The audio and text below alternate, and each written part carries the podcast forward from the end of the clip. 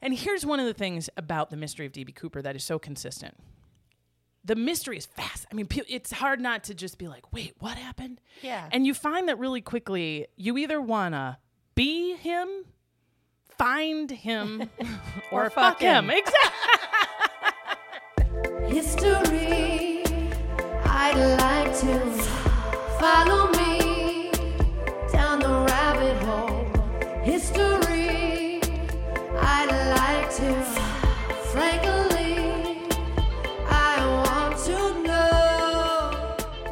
Hey, welcome. When my guest, TV and voice actress Maile Flanagan, assigned me the HILF DB Cooper, I went in knowing only the headline that he was a mysterious skyjacker who parachuted away with a cash ransom.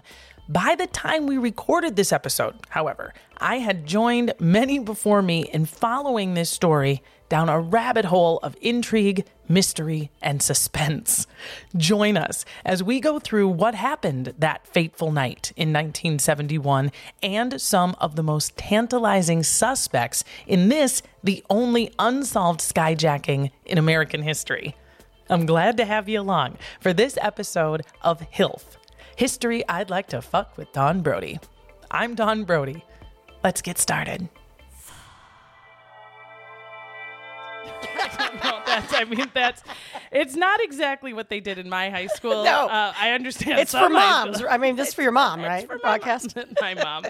My mom has, she still shudders every time I use the F word, but I can tell it delights her. I know that deep down she's just like, oh, you're so naughty. It's so not my problem anymore. Right. yeah, this is You're great. off in the world. Get out. exactly. Uh, I, I am delighted to introduce uh, this episode's special guest, uh, the illustrious Maile Flanagan. Hi, Maile. Hello. How are you? I am really good, thanks. I, I have coffee. My daughter's out of the house. It's The dog's locked up. the dog's locked up. We Everything's put away, people. The knives are locked up. Can you stay, Maile? Don't leave. Don't leave. Um, now I uh, I did a little history on you.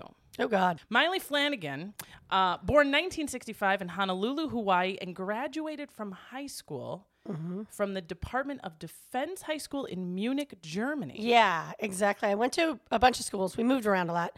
Um, so born in Hawaii, moved to Florida, back to Hawaii. That was when I was before three even. Then moved to Bangkok, and I went to elementary school there.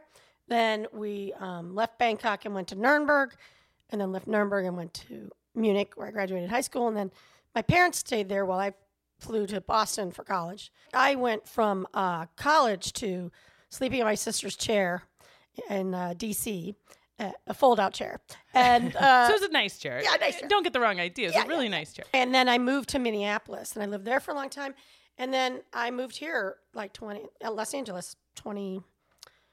Yeah, 1996, yeah. according to your. Yeah. And, and when you moved here, you had a lot of luck right away. And one of your first things was a, a show called The Bad Seed that you did with some mutual friends. yeah. And you got a big, uh, you won an award in LA Weekly. Yeah, we- kind of got it. we didn't believe we couldn't believe we won, and we were so fresh. It was like, oh my god, we're against the Actors Gang. Yeah. you know, which is with Susan Sarandon and and you know what's his, her husband? Hacks. Hacks. Yeah, yeah, Yeah. hacks. You went on. I mean, a lot of people may recognize you as the voice of Naruto. That's Yep. a huge. You started that in 2005. You've been the voice of Naruto for 15 years. Yep, yep. Terry Perry on Lab Rats. Yep, for five years. So your voice is Yeah. probably the most familiar thing, I suspect. Do you find that when you're out in the world and you speak, that people do a double take because of your voice? You know, it's so weird. I, I used to say no. And then oddly, during the pandemic, of all things, I think maybe because people are at home and they watch a lot of YouTube stuff and they watch um, the cons that I go to, maybe Q and A's, because I'm recognized for Naruto a lot more than um, than I used to be. I went to this random gas station in Van Nuys, right? Like I didn't even know it was there, but I literally had no gas. I was like, "Crap, let me go in here. I had on sunglasses and a mask, and I was paying in cash. And the kid, he's like this um, young Latinx kid, and I made a little crack to him, and he goes, "Are you the voice of Naruto?" I'm like, "Yeah." How could you possibly tell that? Like, Yeah. And he's like, "I don't know." I'm a big fan. So I went back to my car and I found a headshot, and um, oh, that's cool. I keep a few in there usually. I think that's so cool. Well, and it's also I mean, you've been doing it for 15 years, and it's not only a show; it's the video games, it's Yeah, all of the stuff, and you go to cons, movies. I mean, you Mad TV, Desperate Housewives, ER, Grey's Anatomy, The Office, Shameless, Modern Family. Yeah, I mean, Shameless I had a big part on. Yeah, huge, Mhm. and you uh, live with your wife Lisa. Here That's right. in Los Angeles. Yeah. Well, Maile Flanagan, how honored I am you. to have you. And you, ooh, girl, your assignment for me. oh my gosh, I was so excited. I was so, so excited. So Maile assigned me DB Cooper. Yeah. Oh, and when she first assigned it, it was so great because you you said, uh, it's uh, Cooper. What's the name? That guy, that hijacker. You were kind of searching for the word, and that is like, no, have you done? You didn't do any research since then, right? Oh no, you didn't I do. purposely did not. Oh, I'm so excited. This particular history is just already so fuckable. I mean, it's just such. It's an entree. it's an entree. I mean, it comes into the room wearing nothing. Yeah. And just there's the no trench coat. it. There's no trench coat on this one. It's just straight nips. So, uh, so DB Cooper. Here, here's sort of the, the quick and fast of what happened. What what are we referring to when we even say the name DB Cooper? DB Cooper is the alias uh, used uh, by a man who hijacked a plane the day before Thanksgiving, November 24th, 1971. Um, he actually signed his name Dan Cooper. Dan Cooper was the alias he used when he signed and he bought the plane ticket for $20 cash. What? 20 bucks cash. It's 1971. It was a 37 minute flight from uh, Portland to Seattle Oh, really? on a 727. Uh, and it's the day before Thanksgiving. The flight is a third full. There are three flight attendants, two in coach, one in first class. This gentleman is the last to buy his ticket. He sits in the last row by himself. He's wearing a black suit, uh, white crisp shirt, black tie, neatly combed hair. He's carrying just a briefcase. Um, shortly after takeoff, he hands a note to Florence Schaffner, the flight attendant who's doing the last check through. At this point, flight attendants are hit on constantly. It is it is intentional. It's it, it. We'll get into that a little bit later too. But Florence, God love her, drops the note in her purse and is like, "You're welcome." Like walks away, doesn't even open it up. Goes to sit down a next. it is. She sits down next to the other flight attendant, Tina Mucklow. The man in the back row signals to her. She comes and he says, "You better read that note." Oh. So she does. And the note says, Miss, I have a bomb. You are being hijacked. Come and sit next to me. Oh my God. No. So she shows the note to Tina and goes and sits next to this gentleman who uh, she quietly asks God. Florence. uh, We'll get to Flor- Florence is always is a great story. She asks to see the bomb. I know. So he opens the briefcase and she sees canisters, strings, dynamite, and he's got a little trigger under his thumb. And he mm. says, I'm I'm not going to be taken alive. okay, but he's otherwise extraordinarily polite, mm. very calm. He even offers to pay for his drinks. He orders a bourbon and soda. I know. He even tries to give her a tip. I know. So Florence tells the cockpit, Right. here are his demands. He wants $200,000 ransom. He wants four parachutes two front parachutes, two back parachutes, and he wants the plane refueled when they land in Seattle. The cockpit communicates this to the airlines and the FBI, who immediately like, yes, we'll Right. do it. Okay, so they tell him it's going to take us a minute. The pilot tells the rest of the uh, passengers, we have a small technical malfunction. Uh, everybody sit tight. We're going to circle for a minute. Ends up being about two and a half hours, which is a long time when your flight's only 30 minutes, but Yeah. not that long to get a bunch of ransom shit together. Right, yeah. So it like, seems, seems fairly reasonable. Uh, so they get it together. They tell him, we got it. They land in Seattle, far away from the rest of the airport. Uh, the rest of the passengers are allowed to disembark. Do they, have give- any idea anything's happening? At this point, no. And None of the passengers. because they're weird, weirdly out no, nowhere. As a matter of fact, some of the passengers say they literally see the money handoff and No. they're so far away and all these emergency lights. And that's the point when they're like, hang on a second. That's what I was thinking. Wouldn't they be surrounded by cop cars? well, not really, because they don't want to make him nervous. And for one of the things DB Cooper did is he closed all the windows to the cabin so a sniper couldn't get him. Ah. They're also a little nervous because there have been a lot of hijackings in 1971. Mm-hmm. They were almost all Cuban nationals hijacking flights to get back to Cuba after the embargo. One of the pilots uh, on this flight, William Scott, I don't think he was ever hijacked to go to Cuba, but he was like, they didn't seem that bad actually. like, they, you know, the hijackers wanted to go to Cuba, so Pretty nice guys. fuck it. You take them to Cuba, you get a cigar, you, Friendly. They gave us a rum and coke.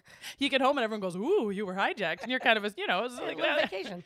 But of course, that's an oversimplification. They were often dangerous, and just about a week before this one, um, the FBI had played hardball. Said basically, no, we're not going to give you what you want. And the guy shot the pilot, shot his wife, shot himself. So they Oh, they are they're yeah. in a they're alert. they're ready to to play ball with this guy. Florence stays off the plane. Tina Mucklow, the other flight attendant, takes the money back and she goes back. DB Cooper asked her to. She has spoken with him now a little bit. Yeah.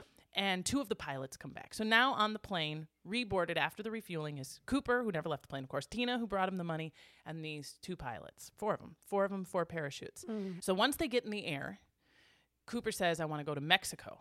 I want you to fly at 10,000 feet. I want you to put the incline of the wings up to 15 degrees. I want you to fly, basically fly real low and real slow. Whoa.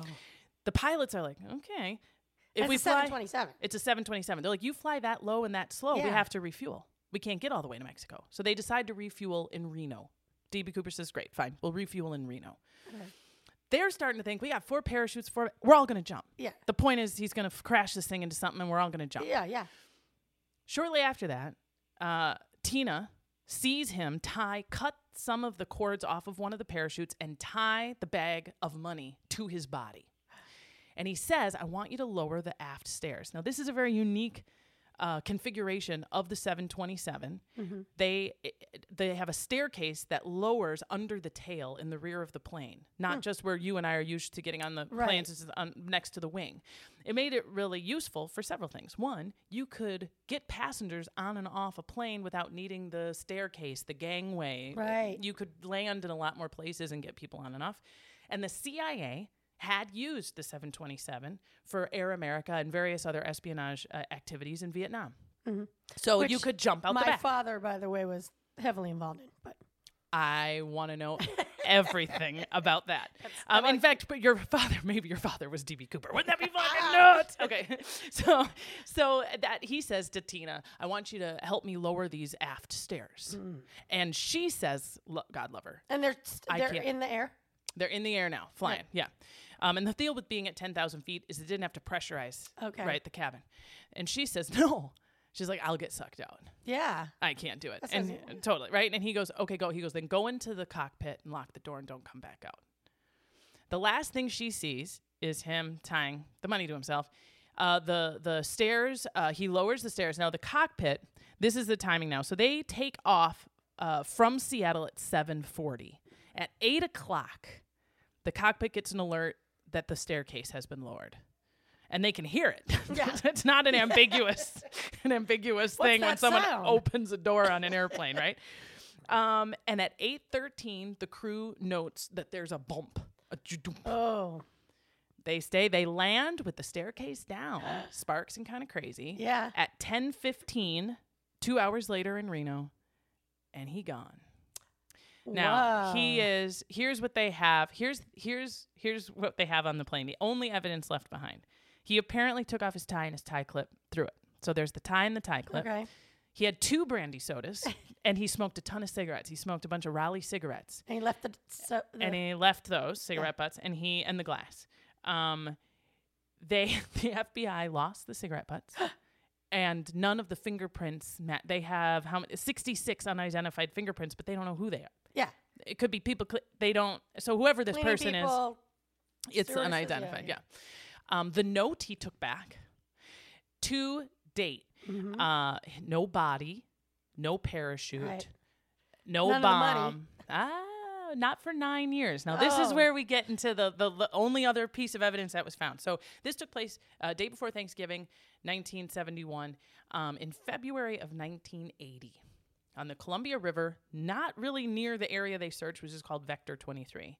An eight year old kid named Bi- Brian Ingram mm-hmm. is camping with his family, and his dad says, "Go clear some sand, make a fire." So you know how you put your like forearm down and like drag it back and forth to like make a nice flat kind of platform. While he's doing that, his forearm touches something, and he unearths three bundles Cash. of cash. And it Oh. is confirmed by the FBI to be the ransom, the DB Cooper ransom, because they made a note of all of the serial Right, numbers. And yeah. I didn't know. Apparently, a lot of banks and other institutions have ransom money set aside. Oh, good to know. I know Criminals, if you're out there. they really got it. And really, they won't waste your time. That's on them. Um, and so they knew exactly. They could confirm really quickly um, Wow. that it's made. So that is all. Now that alone, the mystery of DB Cooper, with just that, what I've told you, the story Yeah. of the guy who hijacks the plane, and disappears. Immediate legend. This guy is John Dillinger, Yeah. right? Robin Hood, Yeah. all rolled into one. He's nice. He doesn't cool hurt a, anybody. Cool as a cucumber. He's totally cool. I mean, you watch like the a news. James Bond kind of guy. Oh yeah. And when I say that this is history I'd like to fuck, when I fuck the history for my guests, I fuck the history. I read a book. I can see the notes. You can see my notes. I read uh, I read a book. This book by the way, uh, I highly recommend. It's called Skyjack. The Hunt for DB Cooper by Geoffrey Gray. Um, it is a particularly good. It's a bestseller. It's got. There's a lot of great books out there. This is a, a very nice definitive one. I watched three documentaries, the YouTubes, and here's one of the things about the mystery of DB Cooper that is so consistent the mystery is fast. I mean, it's hard not to just be like, wait, what happened? Yeah. And you find that really quickly, you either want to be him, find him, or, Or fuck, fuck him. him. Exactly. exactly. It's, it, and from the, I mean, the get go, people described him on the news well, he's that such night a folk hero. folk hero. He, they called him the patron saint of system fucking. And let's just also appreciate it's 1971, dude. We're tits deep in Vietnam. Yeah. And we're losing. And we know we're losing. The domestic problems in America are are do rival what Yeah. we're experiencing now, almost exactly 50 years later. You've got riots and civil unrest, huge unemployment and layoffs. The airlines Wealth are laying gaps. people off. Wealth gaps are awful. Racial Racial inequality. stuff, yeah. Um, and you have a desire by a large number of people to just stick it to the man. Yeah. And taking $200,000 from these goddamn airlines uh, just didn't upset anybody, Right, you know? right, you yeah. know? And or it, the big corporation, wherever they go. or the big corporations, exactly right. So Northwest Orient Airlines, uh, the airline at the time, you know, they ponied up. They had insurance, and it was kind of like whatever. So I mean, e- they called him a master criminal. Even the FBI, I mean, agents of the FBI to this day say, "Yeah, yeah, no, no, we got to catch him, got to Yeah. catch him." But uh, you can't fault a guy for a job well done. Like that's really amazing. Uh, so you know, a he lot. planned it right. Well now that and that's what's so so fascinating. Now before before I go on with kind of the next part of, of the history and how this thing unfolded, I know that you were uh, out of the country and Yeah. young. You would have been about six. Did you have any information or understanding of this event as it took place at the time? No, I didn't at all. Um, I was pretty young, but but uh, yeah, I also probably wouldn't because you know news wasn't big uh, like there. Sure. We'd have to like you know you'd have to hear it on the radio. When did you first uh, become aware of DB Cooper? I know God, that that- you were from Minnesota. Northwest Airlines is located in Minnesota. There's some lore about that. How did you hear about it? I, was there a song about it or something? Might have been mm-hmm. the first. Was that mm-hmm. okay? And I think it was like what what what is that? What song?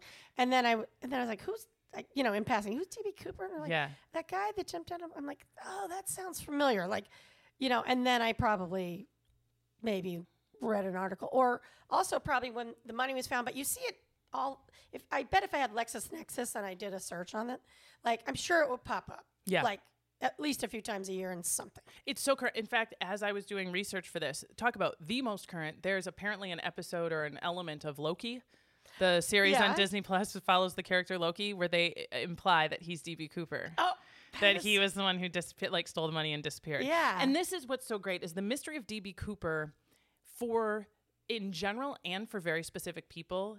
You, it's like everyone has a DB Cooper shaped hole in their life, Yeah. and the the mystery is both compelling enough and ambiguous enough to fit just about whatever you want. So people who are conspiracy theorists, aliens, time travel Yeah. have a have a way that why is DB or Cooper military people. military conspiracy. There's even people who, you know, and you, you sometimes we, especially in 2021, God knows uh, the conspiracy theories are rampant.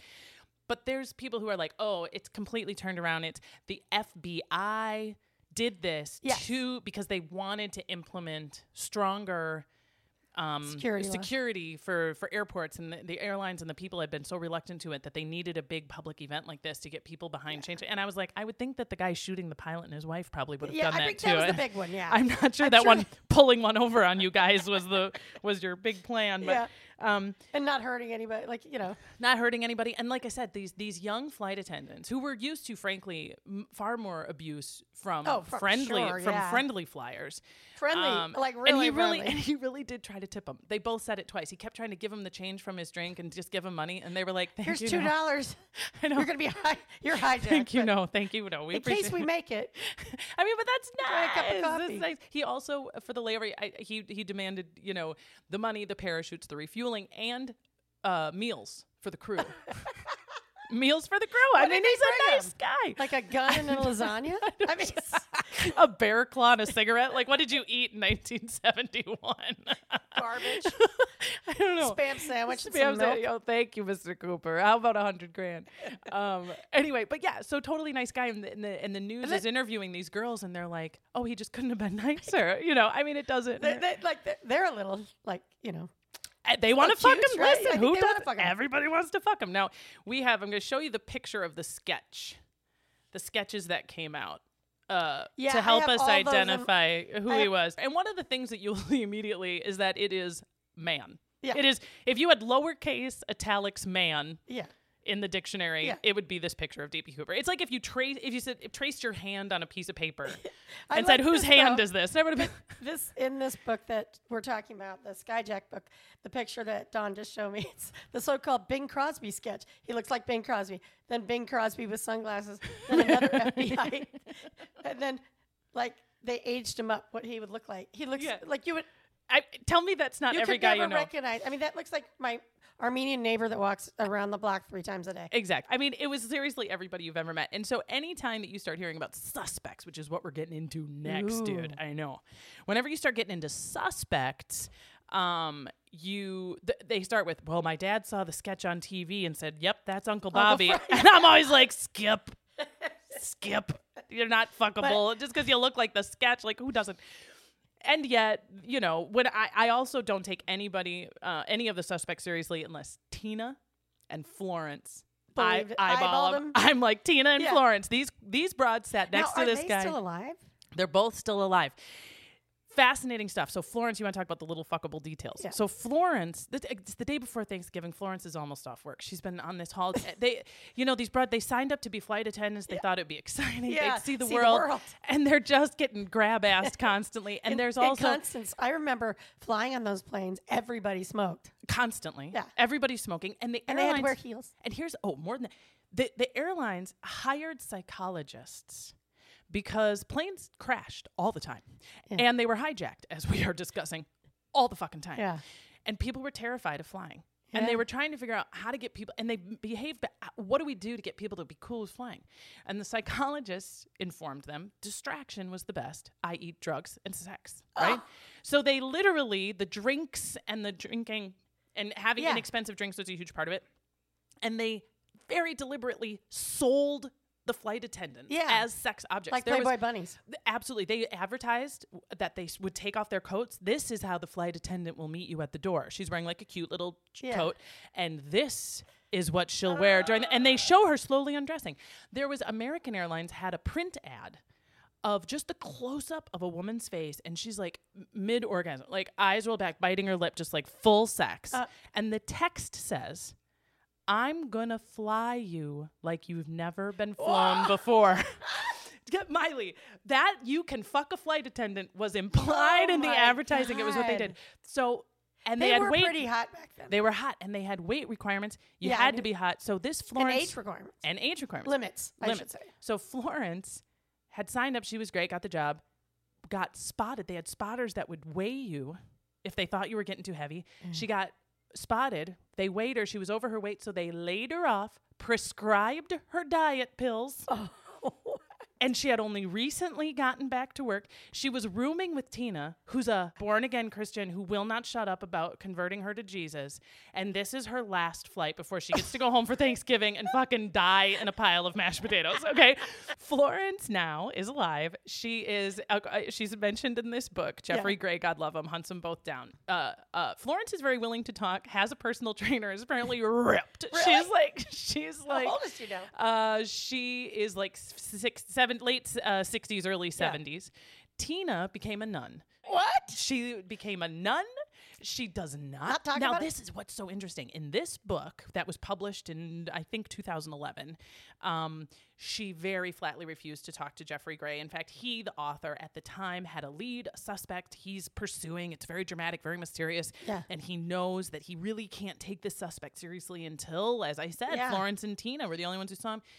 And Florence was willing to take a look, and Tina just he couldn't even get her to answer his calls. Because you can, man, you're you're a- you're a celebrity. People are fans of yours. Yeah. You know how if you're the flight attendant who talked to DB Cooper, Yeah. these weirdos are going to be Oh yeah. constant. And a total conspiracy theory. Completely, and people do. They think that the reason she doesn't talk is because he found her and gave her part of the money. I mean, it's just like, Yeah, nah, So, and she's exhausted, but she doesn't want it. And there were a lot of copycats, and a lot of Mm. people got hurt pursuing a DB Cooper legend. And I think, and she said to the author, "I just won't be a part of this journey anymore."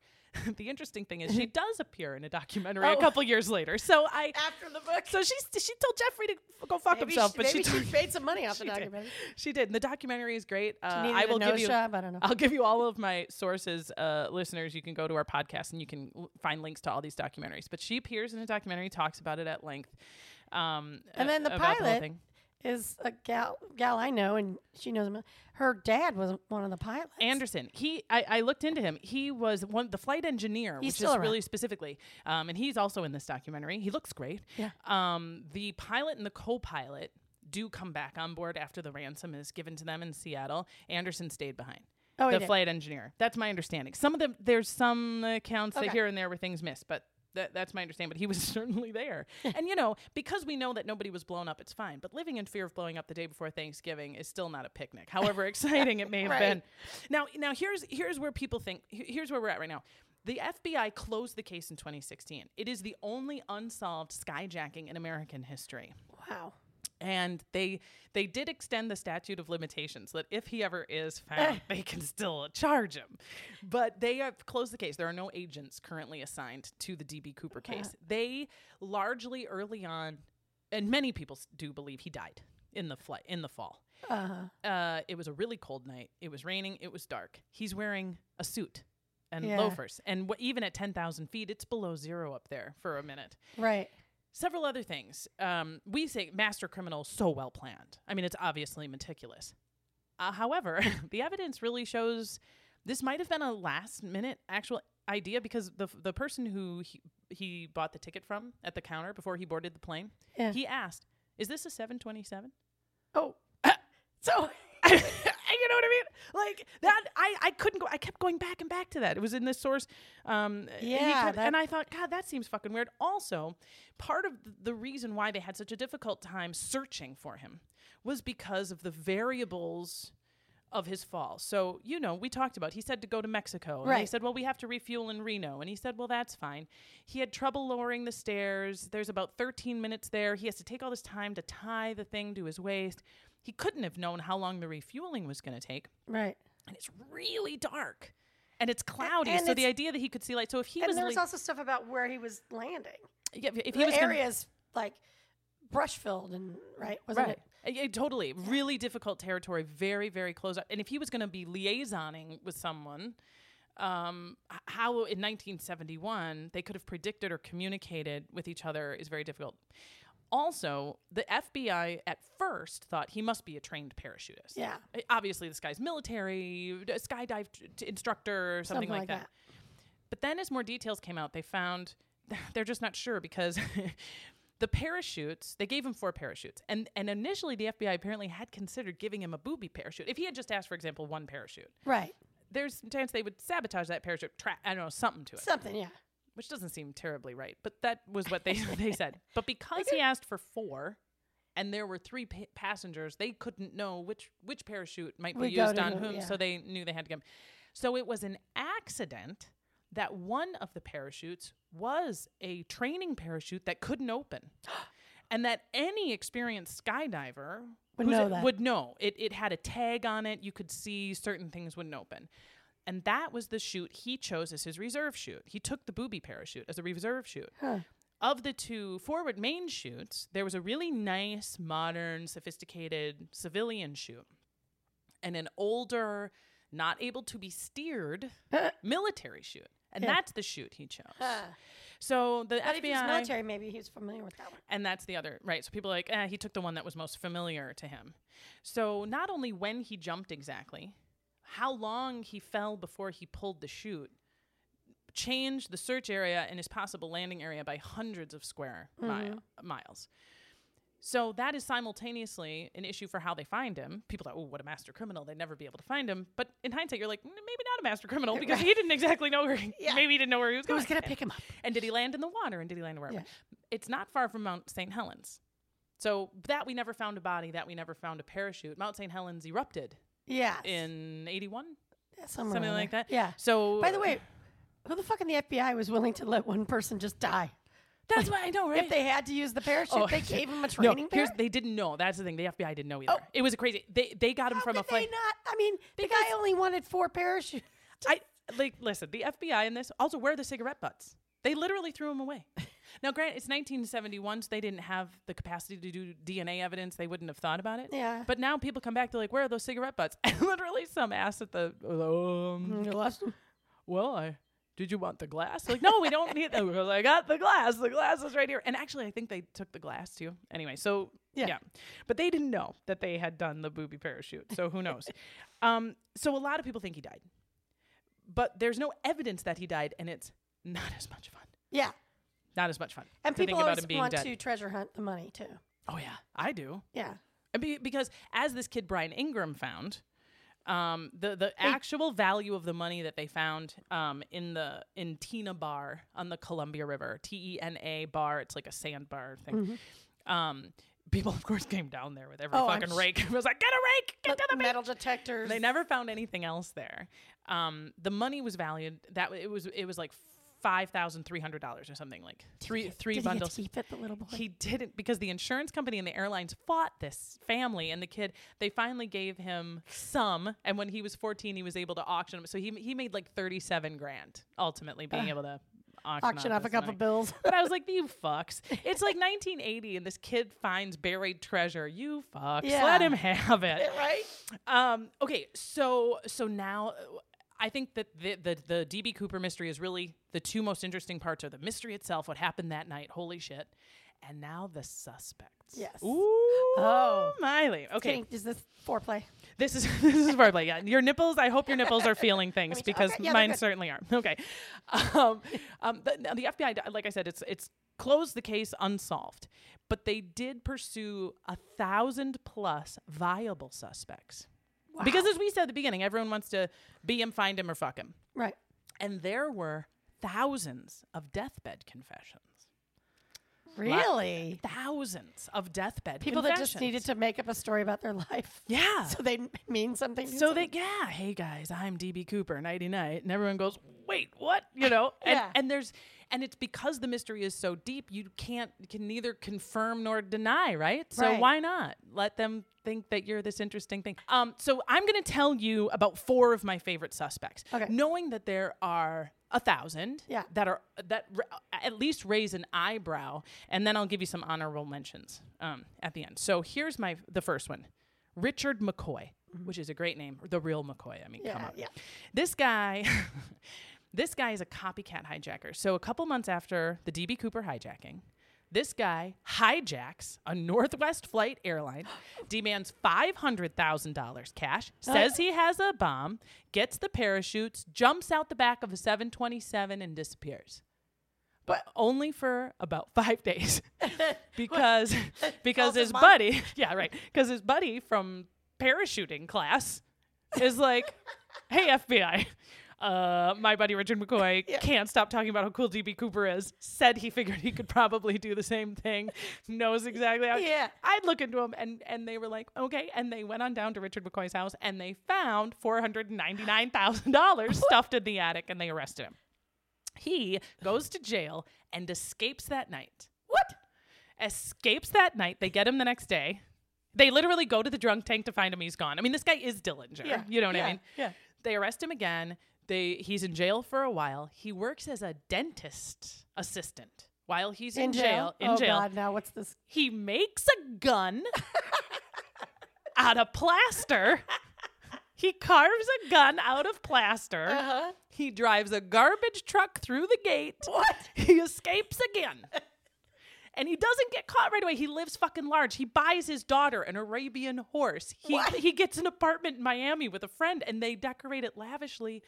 He is ultimately tracked down and and killed in his uh in, in the arrest. He's No. shot by the FBI. Oh, I want to hear so much more of what he did with the money. I know. He apparently he sat in a hotel, watched Butch Cassidy and the Sundance Oh. Kid while he because he robbed a bunch of banks after he escaped. I mean, Richard McCoy, awesome. And this guy's a war hero. He was awarded the Purple Heart Oh. in Vietnam. He had gone in and saved uh, comrades in Vietnam ten or twelve times. I mean, I don't know if he's DB Cooper, but he's certainly fuckable. yeah. And he also did it. Yeah. Like he hijacked a plane, jumped out the back. Like Yeah. he did it. The the FBI agent who shot him, Nick O'Hara, says to this day, when I shot Richard McCoy, I shot DB Cooper. Really? However, so those are all the things you go, yeah, sounds about right, right? He um had brown eyes. Uh, DB Cooper had blue eyes. No, other other way. Cooper had brown eyes. McCoy has blue eyes. He never smoked oh, in his life. No.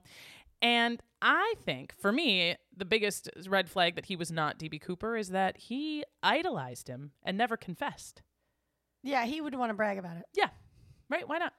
to somebody anyway. To somebody. And I think that he was just impressed and inspired. I don't actually think he was. I, it sounds to me like he may have had like a thrill seeker for sure, and like an adre- adrenaline junkie. Because Yeah. he robbing banks and then Yeah. saying, "I want to do that. See if I can do that too." yeah. I And know, nothing right? was enough. and And then ending in a gun out, gun sh- uh, shootout. I mean, yeah. I mean, like, be, I think it'd be easier to disprove him than it would be to, right? Totally. And that's the thing. They don't have, now they did find some DNA, they said, on the tie. The FBI has claimed they found DNA, and they have eliminated some suspects based on the fact that their DNA did not match. But a lot of people, um, you can imagine, there's a lot of people, a lot of quote unquote people out there who like DB Cooper. And they argue um, that that can't really be taken into account because who knows what this DNA sample is Yeah. like they found some in like the creases of the tie, but we don't know whose that is. and, Yeah. You know. So, um, okay. So your second um, fuckable suspect is a guy named Duane Weber. Now he is he's the one I selected from the many many Because he's better bed- looking than the other guy. He's better. He's really a lot taller. You know how I am with tall guys. And a name like Duane. How can you go wrong? Uh, he's one of my favorite deathbed confessions. Oh. So, uh, so Duane Weber's uh, uh, on his deathbed, and his slightly younger uh, widow, his second, third wife, um, is with him, and he gestures her over, and he says, "I am Dan Cooper." Hmm. And she doesn't know what that is, right? She's an idiot. She's an idiot. yeah. She's like, great. Uh, Okay, I'm Do you want a sandwich? Meryl Streep. Yeah. I don't know. What do you want? I'm Amelia Earhart. so she doesn't know Dan Cooper, and this is you remember I said the DB Cooper, Dan Cooper. So this is an early mistake in the thing. He signed Dan Cooper as his name when he got on board. Early on, when the FBI and the media, eh, frankly, when the plane was still in the air, hours after, they're trying to find. So they're they're going around the city of Seattle and Portland looking for people with a history of bombs and robberies and hijacking, and they go to a guy named DB Cooper they just go to his house because he lives in the area. His name is DB Cooper, and he is bombs and stuff. And they immediately eliminate him. His alibis are tight. He's definitely not. Here. He him. has no legs. But the media, he has no legs, and yeah, he's and he's way too short. Um, and uh, but the media picked up that they had gone to this guy DB Cooper, and so quickly lines cross, and they put DB. And let's be honest, DB Cooper's a better name, yeah. you know. It but. Dan Cooper is still an important clue because years and years later, the FBI find that there is a comic book series that's only ever been printed in French. It's a Canadian comic book following the exploits of a parachutist named Dan Cooper. And he is an adventurous paratrooper. Hmm. So that we were calling him DB Cooper instead of Dan Cooper may have actually moved us away from an important clue in terms Yeah. of why did this man choose the name Dan Cooper as his alias? It could have been in honor of this French paramilitary paratrooper. Who knows? So Duane Cooper says, "I'm Dan Cooper," and he dies. Okay, You, And that's what you imagined happening. That's what I meant. No, no, not at all a fact. and he was like Cooper. yeah, And then he died. and then yeah. Um, so his widow, uh, very sad, sells all of his shit as one does, and um, the person It is his third wife. It's his third wife, and uh, the person who buys his van calls her and says, "I found a wallet." Oh. in the van. Now she looked in the places you sell at the glove compartment, Sure. little pockets next to the door. Where was this fucking wallet? Appears under the seat. You know, it's kind of Yeah. hidden in there. And in this wallet are a bunch of fucking IDs Different ones. for not Duane Weber, for this guy, John C. Collins. This poor widow finds out that her husband, who just died, was an ex con. Oh. he had served. Wait until you hear about these the list of prisons. He was in prison in Washington, Ohio, San Quentin, Folsom, and Oh. El Paso, among others. His crimes were always pickpocketing, thievery, Wow, you went to fraud. some bad prisons for doing pickpocketing. I mean, well, you'd yeah, think they just throw forgery. in county. You would, but who knows? Repeated stuff. anyway, so then she starts to remember. Yeah, about six months before that money was found Yeah. in the Columbia River, Yeah. she had gone with him to some business convention in the area. He had left the hotel room for a oh. while, came back all dirty and excited. Then t- was like Ger- said Geronimo, Geronimo. Then when they left, they stop at the river. He takes a bag out and comes back and she goes, "Where did you go? Where were you going with that bag?" And he said, "I put it in the river." And she's thinking he's a litter bug. So Yeah. she's like, "Huh, you know, how dare you? That's Yeah. not where you throw garbage." Again, all of this is coming together later. She says she remembers he took her past a, a wooded area and he said that's where Dan Cooper walked out of the woods. And she was like, Great, I don't know, you know, anything. But she's recalling all of this stuff in hindsight. This poor widow has been on this wild goose chase with the FBI Yeah. and with online sleuths to like confirm or deny that her husband was DB Cooper Yeah. and she's bitter. You see her in documentaries. she? She's pissed. Because she didn't even know his fucking name. She's fucking mad. And like people aren't nice to her. She didn't know who she was fucking. She didn't know knows, and like, but they now the only real some of the yes and no's he they the FBI says his fingerprints and his DNA do not match what they have. But again, nobody's convinced that the DNA and the fingerprints that they have are DB Cooper's anyway. I'm sure they weren't well preserved at that Right. point. I also he one of the things that she the widow says is like a clue as to why she knew it was him and that I disagree. Think it was actually probably disproven. Is she goes to the library and gets a book on DB Cooper, like anybody does, try to figure out what the fuck's going on. And he, her ex-husband, has written notes in the margin. Oh. Which means he read it too, and I was like, that sounds like he did his homework. Yeah. I don't know if it sounds like he really wanted to be deep. We want to be him, find him, or fuck him, right? And I think that who knows. Yeah. Also, I wonder. M- He wanted the notoriety somehow. Yeah. And that he was sort of hiding things from her in general that she would like to attribute to this very interesting thing, but we're actually just, he's just a con artist. you know, you're like, sorry, lady. Not as sexy. Not as sexy. Two suspects down, two to go. Hey, if you haven't already, head to at Hilf Podcast on Instagram to see the DB Cooper sketch and pictures of Tina and Florence and all the suspects. You can also help out the show by giving us a rate and a review wherever you listen. And as always,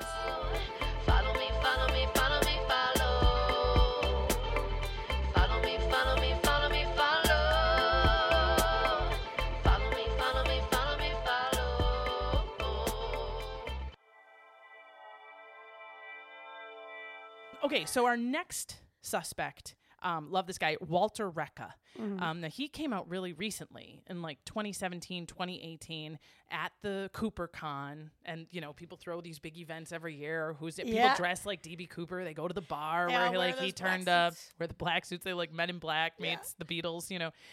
And um, they announced we have, we finally, we think we got. His name is Walter Reca. Walter Reca apparently told his best friend in the whole world, Carl Laurin, I'm DB Cooper. They recorded a bunch of audio tapes where he detailed exactly how it happened, what happened, where he came out of the woods, what he did. And he notarized it, said, You cannot release this until I die. He dies. This guy Carl Laurin comes finds a documentarians and Yeah. authors and stuff to try to get the story out, and they have really pushed that this guy Walter Reca is the guy. He was a Michigan parachutist. Okay. Uh, he had uh, b- had some military background. He recorded all of these hours and hours of tapes, and some of the details have been corroborated. So one of the things that he said on the tape is, "I walked out of the woods Yep. um, in this city of Cleum. I'm going to pronounce it wrong. C L E E L U M. Some a city in Washington, small mm-hmm. town. They walked out of the woods, dripping wet, and a guy picked him up and took him to a diner uh-huh.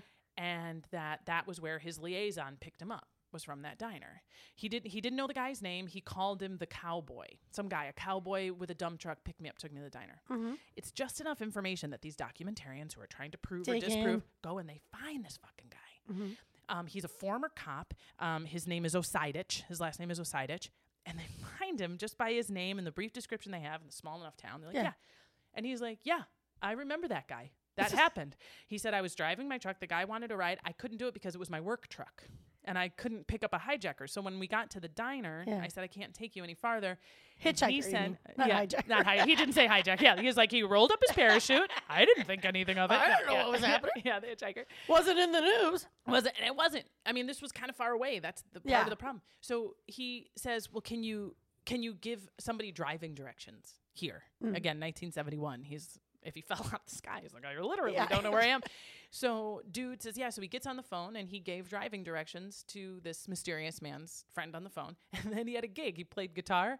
So he went and played a guitar gig and never thought about it again until these documentarians found him and were like, "We need you to corroborate the story." He's like, "Yeah, yeah, I remember that night. It was crazy, crazy, right?" So that has a lot of Yeah. people raising their eyebrows. Um, he he had always dreamed of working for the FBI, CIA, and the idea, the the story where it starts to fall apart for me, is that this guy Walter Reca had a dream of working for the FBI, Yeah. CIA, had tried to be in the FBI, CIA, and was re- denied a couple of times. He alleges then that he did the hijacking, committed the hijacking, To prove it can be done. and then they recruited him to be a secret agent and an assassin. That once they found out that he had done it, they f- they found him and they said, "If you don't want to go to jail for the hijacking, you now work for us." And just for me, every time I read Nah. Walter Reca's story, exactly, I go, ah, I just don't think he wanted to be in the CIA. And then they recruited you, and you get to tell your best friend this whole story. I don't know. Yeah, my dad was a spy, so. I can't. I really am going to hear all about this. I can't wait. No, So I, this- I, I'm just saying, like, You're like he didn't. I'm, I'm sure my dad would be like, yeah, no. I don't think he were so, still here, like, uh, John, I don't think so. So this guy Carl Laurin writes a book, sells his book. Yeah. But it's not bad. It's not bad. I also really find um, with this guy Walter Reca, he has all of these things. He has a really thick Polish Minnesota accent. Like, that would be a thing, right? I think the flight attendants would have noticed that. And he has all of this stuff. He says he knows why not a twenty dollar bill from the ransom. You know what I mean? Like where's Yeah. show us a twenty. Anyone who has a piece of the ransom money, we're done talking. You're obviously him. Yeah. Or you met him. And so Yeah. no one talks about what happens there. Eh. Um, all right, now this is my last suspect. I'm going to tell you about Maile, and um, I saved I saved them for last because it's so so fucking interesting. All right, this one um, is one of the leading suspects in just about everyone you meet. It's mentioned in this book and in several documentaries, and it is a, a suspect named Barbara Dayton. No. Uh, Barbara Dayton um, is the first transgender woman in the state of Washington Mm-hmm. in 1970. I didn't know that they had trans. uh, They I they did. called it uh, gender reass. No, not gender reassignment. Now we call it gender confirmation, but it was the first sex change operation, as they called it at the time. Particularly fascinating because uh, this individual, um, uh, born a, a man, Robert uh, Dayton, was a military vet, tattooed. Um, rough, tumble, had gold mined in the Yukon, and had always identified as female internally and secretly. Um, describes to in this book Skyjacked, you can read some of Barbara Dayton's um, letters to the doctors advocating for why sh- she should have the surgery, and she would say, "I, I, I've, I'm rough. If I am rough, it's because I had to be. I had to live as a man, and this is why I look and sound like this." And they were hesitant to do the surgery because they thought that she would have a very difficult time passing. Um, and um, f- fascinating. She, she military career. Rob, I mean, just like insane adventurous life. Yeah. in the uh, early 80s. Um, she, now living as a woman, Barbara Dayton, lives in and around Seattle, Washington, and she fixes up cars and planes.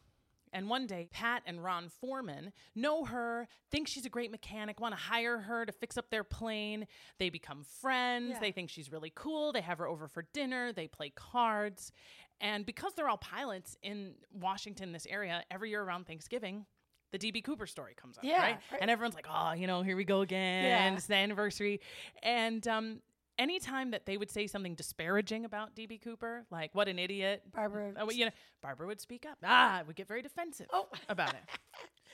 And uh, one day, sort of kidding around, um, Ron Forman says, "I know what it is, Barbara. It's because you're Cooper. You're DB Cooper." Uh-huh. And she gets pissed, Oh. and she like pulls him aside and is like, "Don't ever say that again." I know. So then they have dinner another couple nights later, and they've got some friends over, and they're talking about DB Cooper, and he goes, "I, you know," and she confesses. They have her comb her hair. They take a picture. She says, comes out also as a transgender woman. She says at the time to these two, really, you see the documentary, you in- see their interviews. They're just the sweetest, Yeah. nicest, down to earth people. And she apparently said, like, I think your wife knows what's going on here. And this guy, Ron Forman's like, what? What do you mean? And she's like, he's, she's a, you know, she's a transgender man. And he was like, what? I mean, he had no idea. Oh, Ron, really? Ron, Ron was completely taken by surprise. It's like I like this. And you're like, wait, so you're you're a transgender woman and you're DB Cooper? Right, right. Like, what a night! Bonus. Uh, bonus. Um, so the she had a grudge against the airlines, and that is one of the key things. Tina Mucklow apparently asked DB Cooper during the hijacking, "Why are you, you doing, doing this? this? Do you have a grudge against the airline?" And he said, "quote I don't have a grudge against the airline, miss, but I do have a grudge." So the people what? have been interpreting that, of course, over the last 50 years. But this fits if, if she had a grudge. She thought that the big airlines were bumping out little pilots. Pi pilots like her and her friends who were recreation, had these little planes, were constantly being moved out and bumped and treated badly. Yeah. And the big commercial airlines, the bigger they got, the less you could be a recreational pilot. Uh-huh. So that was apparently one of her grudges. Interesting. Um, she was apparently destitute and broke up until the date of the hijacking, and all of a sudden she seems very happy and she has money again. They also imply part of the reason why she was able to disappear um, was because she put a wig on and lived as a woman. So this was the the hijacking happened after her, her sex change operation. The idea being that she dressed as a man to commit the hijacking and then, and went back to living as a woman. as a woman. Mhm. I know it's fascinating. did she get to meet uh, Tina? Did they, they get an ID on her? No, um, and that is really also where where poor Barbara Dayton also falls short. Uh, She's too short. Ah. She has blonde hair as a man or a woman. She had blonde hair, and Cooper had d- definitively dark hair. And again, you suspect the women would have noticed if it was a real bad dye job or Yeah. looked or smelled like it was a mm, wig. She had blue eyes. Cooper had brown eyes. And um, the ransom, like, w- there was never any discussion really of what happened with the money. Like, she never really explained why she was she was still so broke. Um, but Barbara Dayton. Now uh, we have. I mean, the honorable mentions go on. We've got Kenny Christiansen. He was a Northwest flight attendant for years and Uh-huh. years. He he said on his deathbed that he had a secret he had to tell, um, and people thought because he was a flight attendant for Northwest and he had a grudge and he lived all these secrets. I think he was gay. Yeah, I mean, I think a lot of like to me it sounds like it that. sounds like he was gay. And even even when you read the more details, they were like he lived in a house with like three other guys. and, and, he, and he was a flight and he this and and we don't know what his big He's secret was. florist, exactly. And you're reading through the history like, and he really loves, uh, you know, oh I know, and these like sleuths Mario are like Lopez. we found a secret, we found a, a hole in his attic where he could have hidden money, and you're like, go home. Yeah. Go home.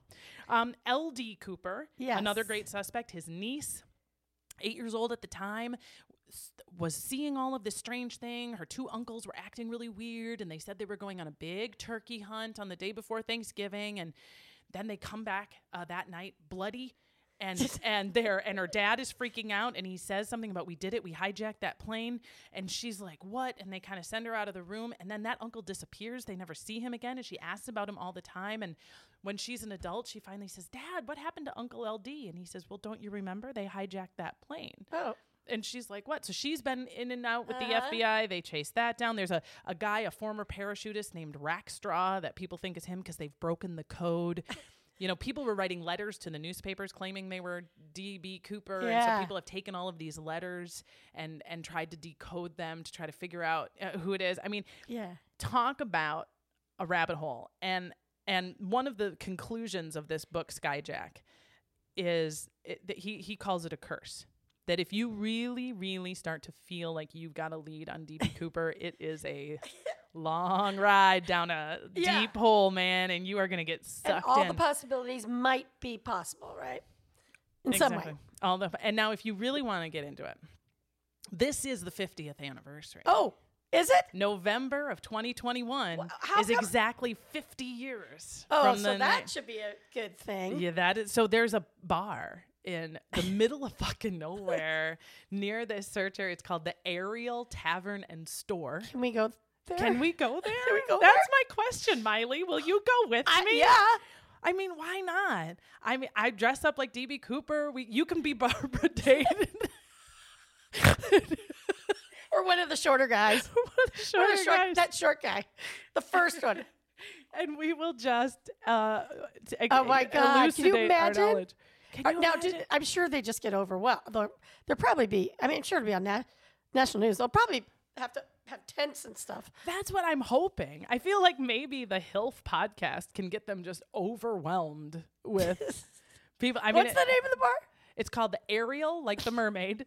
And it's the city in Washington. And it is like when you look it up on a map or you try Yeah. to like, because I was like, I want to get myself there.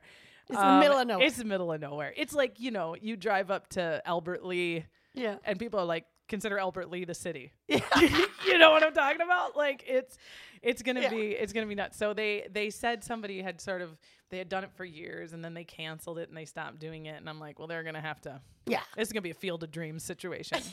Well, I mean, I'm surprised that, like, you know, I go to a lot of Comic Cons because of my cartoon. I'm surprised that they don't have a DB Cooper Con. Like, they do, they do. they do. They have but this DB they, Cooper. they must con- be doing a big deal this year. I would hope so. Yeah, well, they do every year. This this year, I did read the the DB Cooper con. I don't know. I don't remember if it's around that same time. If it's that Thanksgiving time, they have sleuths. They often will bring. Florence, if they can find her, the author of this book, Uh-uh. Tina. I don't think Tina goes anymore, but every once in a while, Tina. There's this the FBI detective Himmelsbach. You know, he was the guy who like got the call to Uh-huh. like go that night. He's been he he uh, very specifically gets very upset when you say that he's obsessed and his and Oh. his wife left him and he's a little like His wife left him. his wife left him because and he it. goes and he calls DB he's the one who calls DB Cooper a scumbag low life criminal like he's still he's still got He's this, anti. like, he doesn't think he's so cool or great. fuckable at all. no, he well, he'd fuck him, but out of anger, out of pure revenge. Um, yeah, so they come up and they talk on panels. The kid Brian Ingram, Yeah. he will often the kid who found the ransom money. He will show I up. gotta go to that. again. Con- I mean, my cons are big, but that one sounds more interesting. I know, right? I know. I'd go. I well, listen. We'll update you, listeners, on uh, uh, if Maile and I do a Muppet style road trip yeah. up to Washington. Oh my god, that'd be so much. Wouldn't that be fun? That'd be a beautiful drive. Yeah. We could Well, do it, and like halfway. and rent a car. Or we fly there and halfway there we fucking jump out the window. They'll never see it coming. Never see it They'll never see it coming. Um, well, that has been That's um, our awesome. DB Cooper uh, history. I'd like to fuck Maile. Thank you, thank you for joining us and for giving me such a great assignment. It's. I mean, now of course you've got me in the wormhole. Mm-hmm. Like it's just something I've always thought was kind of interesting, but really didn't know any of this. yeah. And like now I'm, I'm like, oh my god, now do I have to go down the? you know I do, right? For me, that your research is impeccable, and it makes me want to just go. Okay, now we need to do more research. Oh well, thanks. Listen, this is this is my excuse. I I don't mean, want to do something really hard like get a master's degree in history. But I also love history too much that I read all this interesting stuff and then nobody ever asks me if I know it. So you have to have your own podcast. So I have to have my own podcast so I can prove I know the things I've man. read. All you Um, have to do is take what you just did with me and go pitch it as a road movie, a ro- yeah. where like these two chicks obsessed with DB Cooper take a take a trip up, pick pick up someone on the way that's a real weirdo. yeah, and it turns out to be Turns out to be DB Cooper. he'd be 90. I'd still fuck him. Mr. Mr. Cooper lay down. I mean, get up. oh man. Is it DB? Do you want me to call you DB? DB Dan. what is it here? What, what's happening? Oh my God. Well, Maile, I gotta go. Hey, thank you Thank so you. much, and um, and we'll see you on the road. Yeah. Thanks so much.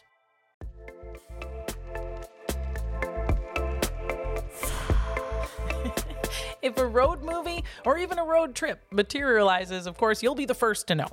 Unfortunately, at last look, the Ariel Tavern appears to have officially ended their DB Cooper days. But we do have a link to them on our Instagram if you want to watch out for future events. On the other hand, the annual DB Cooper Con in Portland is alive and well and will likely only get better over the next 50 years. Thanks again to my guest, Maile Flanagan, and thanks to you for listening. In the next episode, I sit down with comedian Meryl Klemo and an unlikely HILF. Her favorite president, but one of the ones you're most likely to forget, James K. Polk. I was a skeptic at first, but we start with his mullet and we end with a case of mysterious gold. Believe me, it is an H you're going to want to F to. um, until next time, this has been HILF History I'd Like to Fuck with Don Brody. I'm Don Brody, reminding you that history is a party and everybody's coming.